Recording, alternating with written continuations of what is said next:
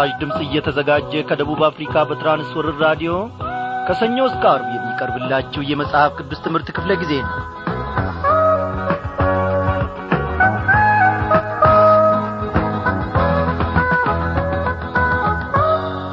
ክብሯን አድማጮቼ እንደምናመሻችሁ።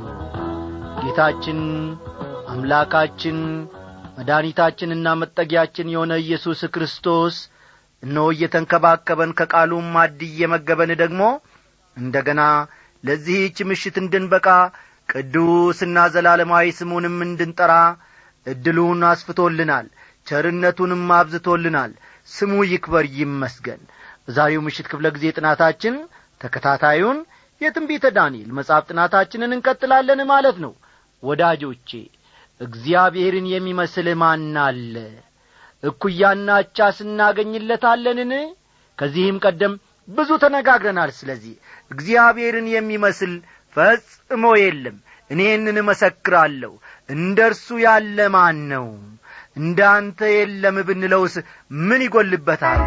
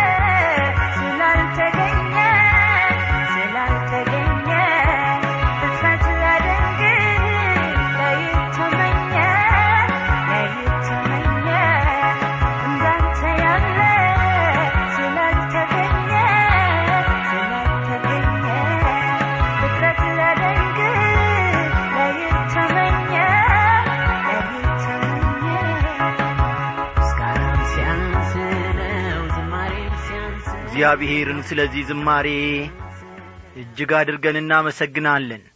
ሊሊ በዚህ ዝማሬ ስላገለገለችን እግዚአብሔር ይባርካት። ሳንል አናልፍም። ውብ የሆኑ ጡመ ዜማዎችን እግዚአብሔር በውስጡ አስቀምጦ እነሆ እንድንሰማና እንድንባረክበት ደግሞ አድርጓል። እግዚአብሔር ጸጋውን ያብዛላት። እናመስግን አምላካችን ሆይ እጅግ አድርገን እናመሰግንሃለን። ከሠራነው መልካም ሥራ ሳይሆን ካደረግነውም በጎ ነገር ሳይሆን ከምሕረት ከፍቅርህ የተነሣ ደግፈህን ደግሞ እስከዚህች ሰዓት ተገኝተናል። እነሆ አምላካችን ሆይ ከናፍርቶቻችን በዚህች ሰዓት ተከፍተው ዘላለማዊውንና ቅዱሱን ስምህን ይጠሩ ዘንድ የባረካቸው አንተነ ስለዚህም ደግሞ ወደንና ፈቅደን እናመሰግንሃለን። ወደንና ፈቅደን ለዘላለሙ እንገዛልሃለን። አቤቱ አምላኬ ሆይ የበረከትህ መሶብ ምንጊዜም ነጥፎ ምንጊዜም ደርቆ አያውቅም። ስለዚህም ደግሞ በዚህች ምሽት በቃልህ ባሪያዎችን እንድትባርክ እኔ ፈጽሞ ታምኜ ወደ አንተ ጸልያለሁ እያንዳንዳችንን ባርክን ሰማያዊውን ምስጢርህን ደግሞ በመንፈስ ቅዱስ አማካኝነት ገላልጠ አስተምረን በመድኃኒታችንና በጌታችን በኢየሱስ ክርስቶስ ስም። አሜን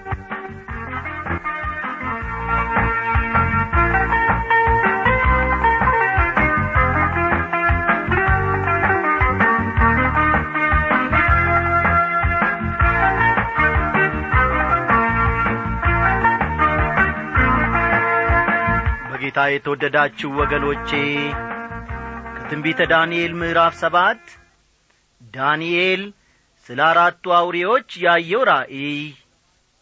የሰው ልጅ በሰማይ ደመና ታጅቦ ሲመጣ ያየውን ራእይ እንዲሁም ደግሞ ስለ አራቱ አውሬዎች የተሰጠውን ገለጻ በስፋት ስንመለከት ነበረ ዛሬም ደግሞ ባለፈው ክፍለ ጊዜ ምሽት ጥናታችን ካቆምንበት ትምህርታችንን እንቀጥላለንና መጽሐፍ ቅዱሶቻችሁን ገለጥ ገለጥ አድርጋችሁ እንደ ተለመደው ትንቢተ ዳንኤል ምዕራፍ ሰባት ቁጥር አሥራ ሦስትን አውጡ። ዳንኤል ምዕራፍ ሰባት ቁጥር አሥራ ሦስትን ተመልከቱ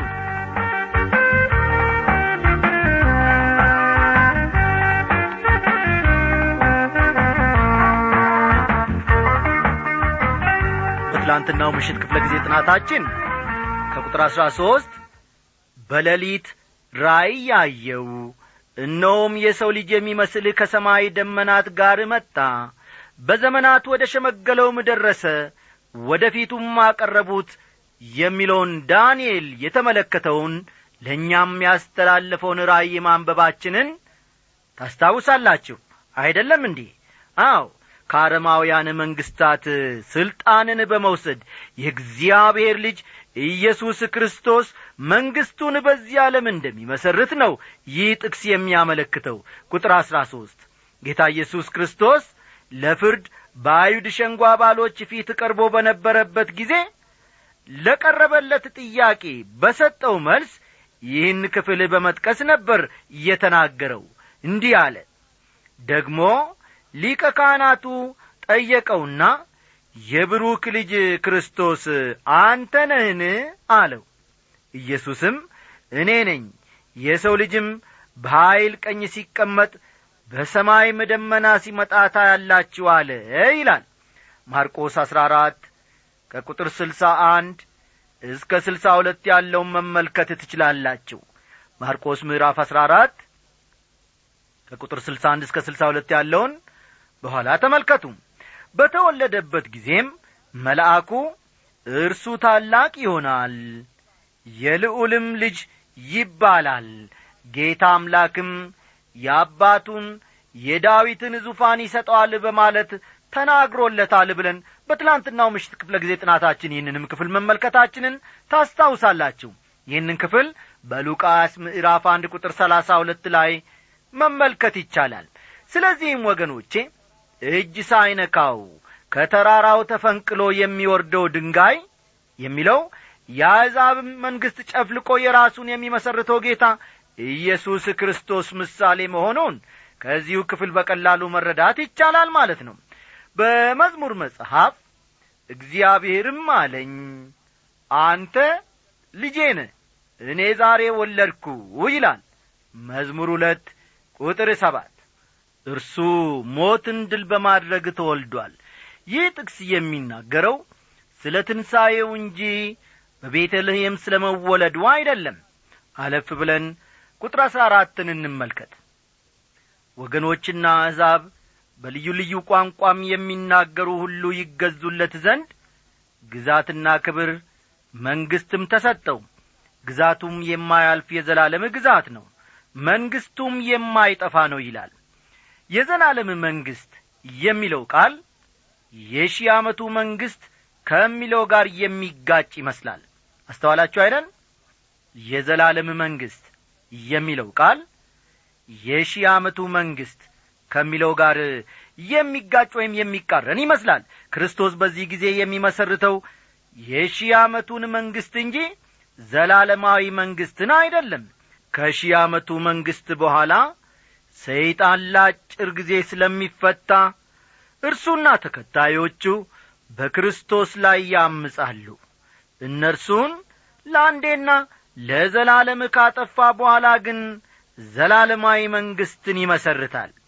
ራእይ ምዕራፍ ሀያ ቁጥር ስድስት ራእይ ምዕራፍ ሀያ ቁጥር ስድስት በፊተኛው ትንሣኤ ዕድል ያለው ብፁዕና ቅዱስ ነው ሁለተኛው ሞት በእነርሱ ላይ ሥልጣን የለውም።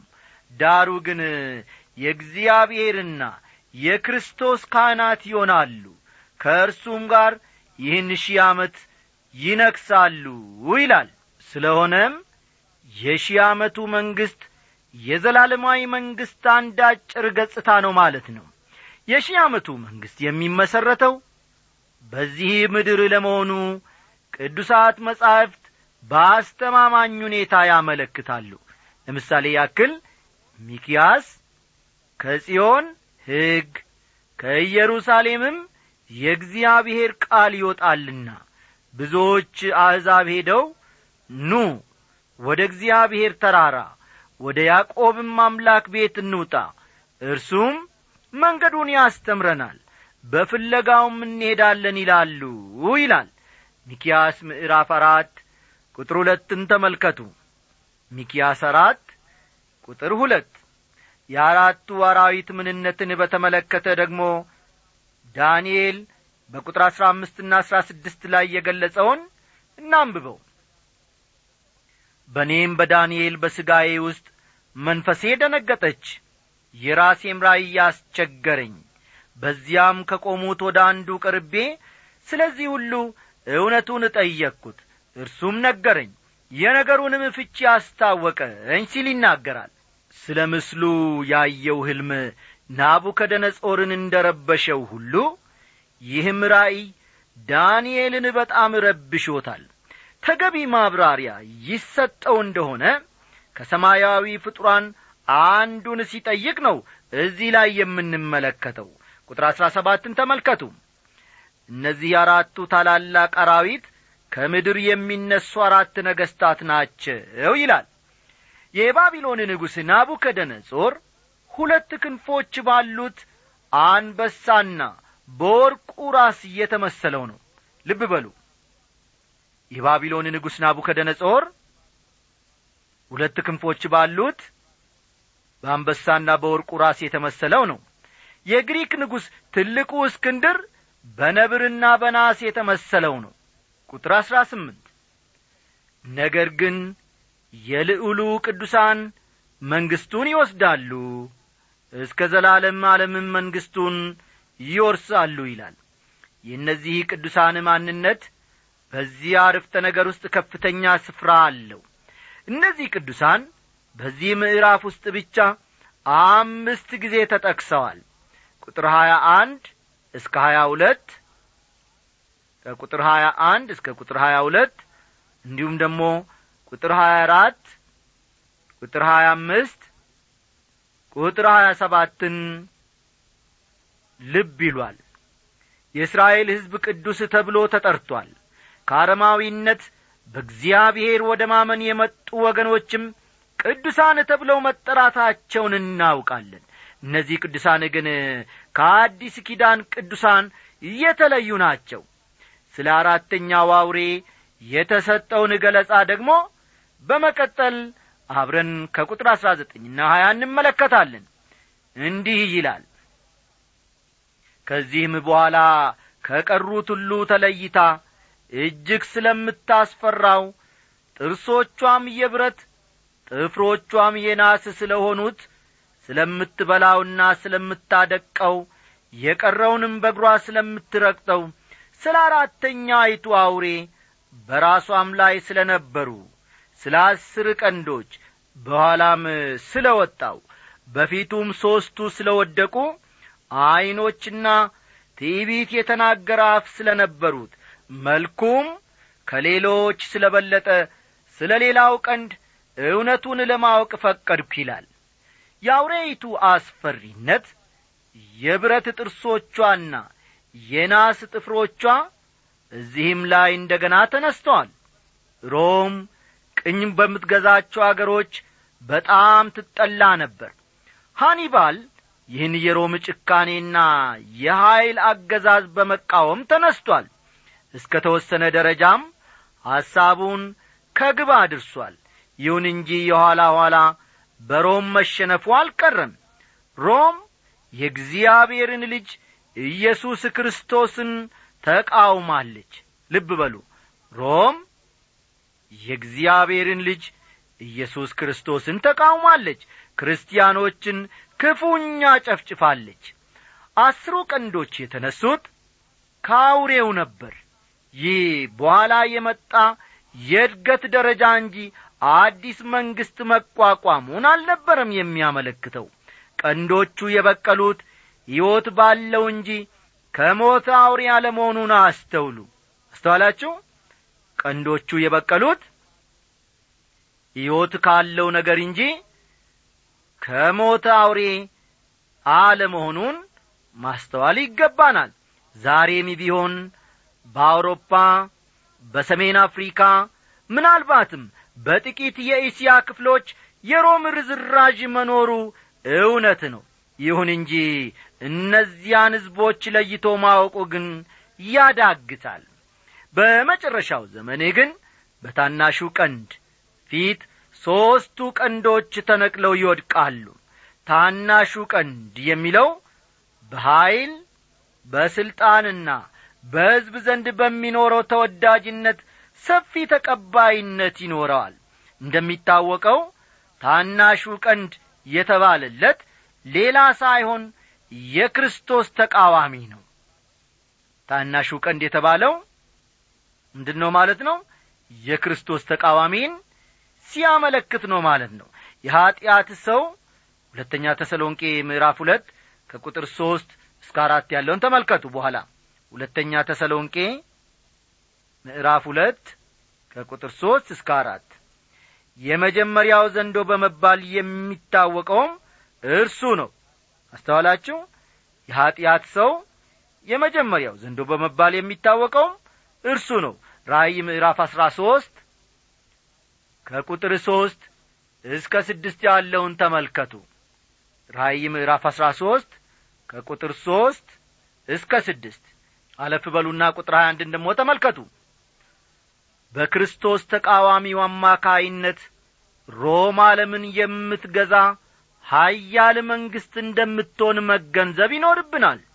ዮሐንስ ራእይ ምዕራፍ አሥራ ሦስት ቁጥር ሰባት ዮሐንስ ራእይ ምዕራፍ አሥራ ሦስት ቁጥር ሰባት ቅዱሳንንም ይወጋ ዘንድ ድልም ያደርጋቸው ዘንድ ተሰጠው። በነገድና በወገንም በቋንቋም በሕዝብም ሁሉ ላይ ሥልጣን ተሰጠው ይላል። ይህ የሚሆነው ለአጭር ጊዜ ሲሆን በታላቁ መከራ የመጨረሻ ክፍል እንደሚሆን ቃሉ ያመለክታል። ራእይ ምዕራፍ አሥራ አንድ ቁጥር ሦስት ራእይ አሥራ አንድ ቁጥር ሦስት ራእይ ምዕራፍ አሥራ ሁለት ቁጥር ስድስት። ፈጠን ፈጠን በሉ። ራእይ ምዕራፍ አሥራ ሦስት ቁጥር አምስትን መመልከት ይቻላል። ታላቁ መከራ ከመምጣቱ በፊት ግን ቤተ ክርስቲያን ከዚህ ምድር ትወሰዳለች። ሮማውያን በጦርነት ወዳድነታቸው ይታወቃሉ። ዛሬም ቢሆን የእነዚህ ጦረኞች ሐውልትና መታሰቢያ በመላው አውሮፓ በስፋት ይታያል። ሰዎች በየቦታው ስለ ሰላም መፈክር ያስተጋባሉ። እንደ እውነቱ ከሆነ ግን ጦርነት ናፋቂዎች ናቸው። መጽሐፍ ቅዱስ ሰላምና ደህንነት ነው ሲሉ ምጥ እርጉዝን በድንገት እንደሚይዛት ጥፋት ይመጣባቸዋል ይላል። አንደኛ ተሰሎንቄ ምዕራፍ አምስት ቁጥር ሦስትን ተመልከቱ። በልባችን ውስጥ ጦርነት አለ። እጅግ ብዙ ጦርነቶችን የማቆም ውሎች ተደርገዋል። እውነተኛ ሰላም የሰፈነባቸው ግን ከጥቂት መቶ ዓመታት አይበልጡም በክርስቶስ ተቃዋሚ አመራር ሮም የዓለማችን ሀያል መንግሥት ትሆናለች። ይህ የክርስቶስ ተቃዋሚ ደግሞ ራሱ እግዚአብሔርን የሚዳፈር ነው የሚሆነው። እግዚአብሔርንም ለመሳደብ ስሙንና ማደሪያውንም በሰማይም የሚያድሩትን ሊሳደብ አፉን ከፈተ ይላል። ራእይ ምዕራፍ አሥራ ሦስት ቁጥር ስድስትን ተመልከቱ። ወገኖቼ አውሮፓ ወደ አንድነት በምትመጣበት ዘመን ዋዜማ ላይ ነው ያለ ነው ከዚህ ቀደምም እነሆ በቅርቡ ማለቴ ነው አውሮፓውያን አንድ ላይ ተሰባስበው ገንዘባቸውን ዩሮ ብለው አንድ አድርገው ጠርተውታል። ከአንዳንድ አገሮች በስተቀር በአውሮፓ ውስጥ ካሉቱ ማለቴ ነው አብዛኛዎቹ አንድ ገቢያ አንድ ገንዘብ አላቸው። የአውሮፓ የጋራ ገቢያ ማኅበር ዓላማው ወደዚያው የሚያመራ ቢሆንም ያ ማለት ግን መጨረሻው ላይ ማለት አይደለም። ወደ አውሮፓ ኅብረት እያመራን ለመሆኑ ሌላም ፍንጫ አለ። ለምሳሌ ያክል የጣሊያን የፈረንሳይና የጀርመን ወጣቶች ራሳቸውን እንደ ኢጣሊያዊ እንደ ፈረንሳዊ ወይም እንደ ጀርመናዊ ከመጥራት ይልቅ እኛ አውሮፓውያንን ብሎ መጥራትን ነው የሚወዱት። ይህም በራሱ ስነ ልቦናዊ ዝግጅትን ነው የሚያመለክተው። የክርስቶስ ተቃዋሚ ሲነሣ ማድረግ የሚፈልገውን ተመቻችቶ ያገኘዋል ማለት ነው። ይሁን እንጂ ከአንደኛና ከሁለተኛ ተሰሎንቄ እንደምንመለከተው ቤተ ክርስቲያን ከዚህ ምድር ስትወሰድ ብቻ ነው የክርስቶስ ተቃዋሚ የሚመጣው። አስተዋላችሁ ከአንደኛና ከሁለተኛ ተሰሎንቄ እንደምንመለከተው ወይም እንደምንማረው ቤተ ክርስቲያን ከዚህ ምድር ስትወሰድ ብቻ የክርስቶስ ተቃዋሚ ይመጣል። ቁጥር ሀያ ሁለት በዘመናት የሸመገለው እስኪመጣ ድረስ ፍርድም ለልዑል ቅዱሳን እስኪሰጥ ድረስ ቅዱሳኑም መንግሥቱን የሚወስዱበት ዘመን እስኪመጣ ድረስ አሸነፋቸውም ይላል። በዘመናት የሸመገለው የሚለው ክርስቶስን ሲያመለክት ነው። ክርስቶስን ሲያመለክት ነው። የክርስቶስ ተቃዋሚን ለአንዴና ለመጨረሻ የሚያስወግደው እርሱ ብቻ ነው። ቅዱሳን የሚላቸው ደግሞ የአዲስ ኪዳንን ቅዱሳን አይደለም። ምክንያቱም አሁን እየተመለከትን ያለነው ብሉይ ኪዳንን እንደሆነ አትዘንጉ ወዳጆቼ። አሁን ደግሞ አለፍ ብለን የዛሬው የመጨረሻ ጥቅሳችን የሆነውን ቁጥር ሀያ ሦስትን አብረን እንመለከታለን። እንዲህ ይላል እንዲህም አለ አራተኛ አይቱ አውሬ በምድር ላይ አራተኛ መንግሥት ትሆናለች። እርሱም ከመንግሥታት ሁሉ የተለየ ይሆናል ምድሪቱንም ሁሉ ይበላል ይረግጣታል ያደቃትማል ይላል። አራተኛው አውሬ እዚህ ላይ መንግሥት ተብሎ እየተጠቀሰ ሲሆን ልብ በሉ አራተኛው አውሬ በዚህ ክፍል ውስጥ መንግሥት ተብሎ የተጠቀሰ ሲሆን ቁጥር አሥራ ሰባት ላይ ደግሞ ቁጥር አሥራ ሰባት ላይ ደግሞ ንጉሥ ተብሎ መጠራቱን አስተውሉ መንግሥትና ንጉሥ አይነጣጠሉም። የአንድ ሳንቲም ሁለት ገጽታዎች ናቸውና።